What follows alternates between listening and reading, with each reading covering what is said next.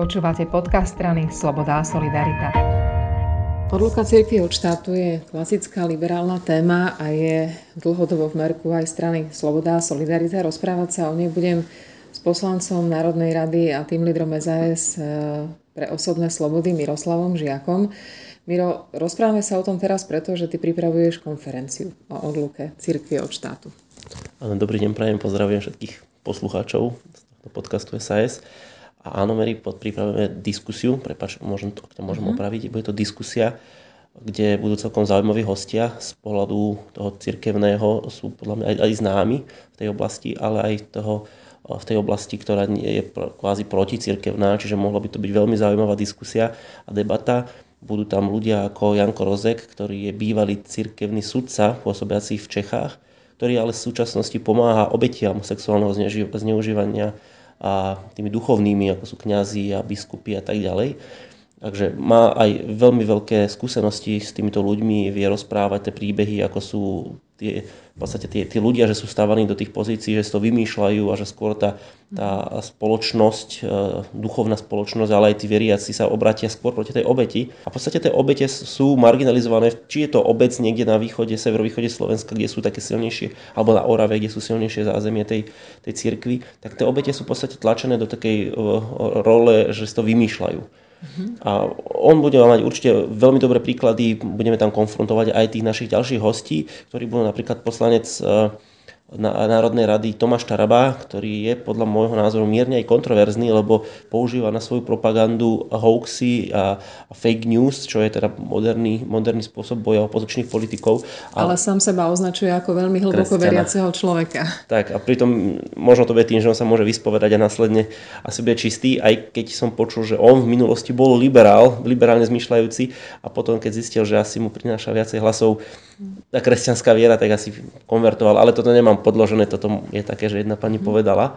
No a posledným, posledným hostom bude Martin Štovko, je to o, ekonóm nitrianskej diecézy, ktorá je jedna najväčšia, najväčšia samezaž na Slovensku, čo sa týka aj financí, ale aj rozlohov.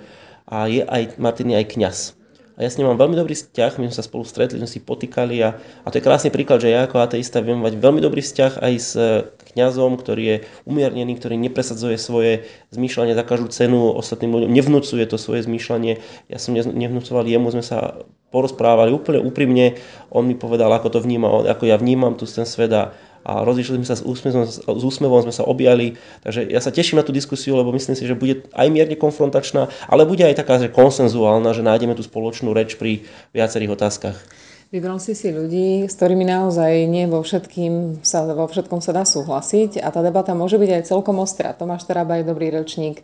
Ak e, tam budú predstavitelia cirkvi alebo sudca, to je takisto človek, ktorý vie o zaujímavé veci rozprávať. A predpokladá, že možno jedným z výsledkov tej debaty by mohla byť aj nejaký taký návod, čo s tou odlukou cirkvi ďalej si počať? No, ja to vnímam tak, že na Slovensku je veľký aj dopyt po tejto odluke cirkvi od štátu, lebo aj e, súčasní veriaci, ktorí sa hlásia k tej rísko-katolíckej cirkvi, si prajú odluku. Nesúcam si to z je to prieskum, ktorý bol pred e, asi rokom alebo rokom a pol robený, že ten záujem o tú odluku cirkvi od štátu je. Samozrejme, cirkevníci sa silno bránia a budú e, používať všetky svoje argumenty, ktoré teraz nechcem nikoho uraziť, ale racionálnemu človeku nedávajú žiadny zmysel. Hej, napríklad, že oni predsa platia dane, oni predsa tí farári odvádzajú do sociálneho systému, ale oni si neuvedomujú, že to sú vlastne peniaze zo štátu, ktoré sa im vyplatia a následne idú naspäť do štátu.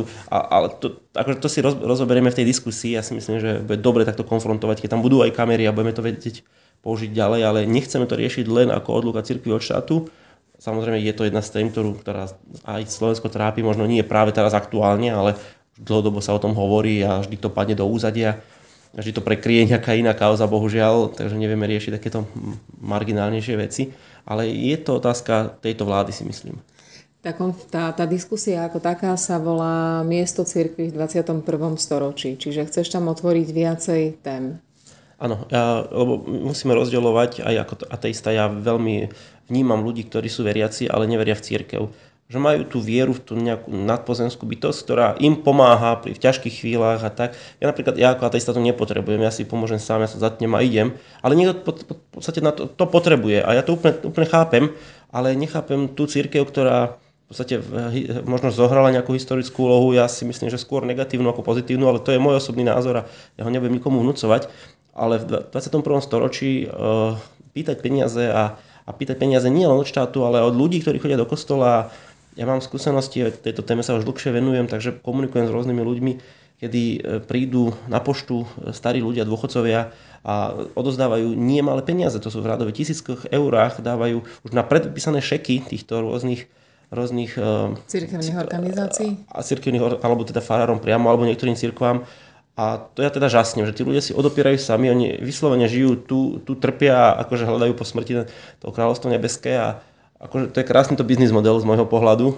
A ja si preto nemyslím, že tá úloha cirkví je v 21. storočí taká významná, ako bola možno v minulosti, keď, kedy po, samozrejme, keď sa na to historicky pozrieme, tak eh, v tých kláštoroch sa uchovali nejaké tie eh, spisy, tam sa prepisovali, písali sa knihy a tak ďalej. Čiže ono následne potom, potom páde Ríma mali nejakú, nejaký, nejaký zmysel, museli tú, tú kvázi vzdialenosť držať, aj keď povedzme si upalovali potom vedcov, ktorí hlásali inak ako církev. Čiže ja, ja by som vedel veľmi veľa vecí spochybňovať, ale není mojou úlohou spochybňovať a presviečať ľudí. Ja chcem tolerovať a akceptovať tých, ktorí majú iné zmyšľanie ako ja na o, túto otázku.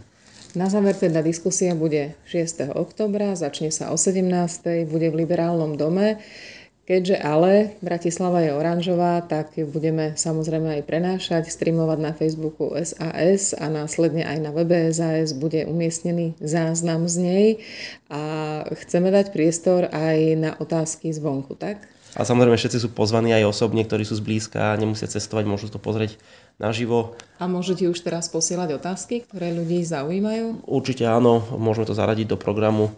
E, nechceme sa tam samozrejme pobiť, ale ja myslím, aby neboli vulgárneho štýlu tie otázky, veď myslím si, že moderátorka je skúsená na toľko, aby vedela vyfiltrovať tie vhodné a nevhodné otázky. Ďakujem veľmi pekne, budeme sa tešiť. Ďakujem pekne a pozývam vás všetkých.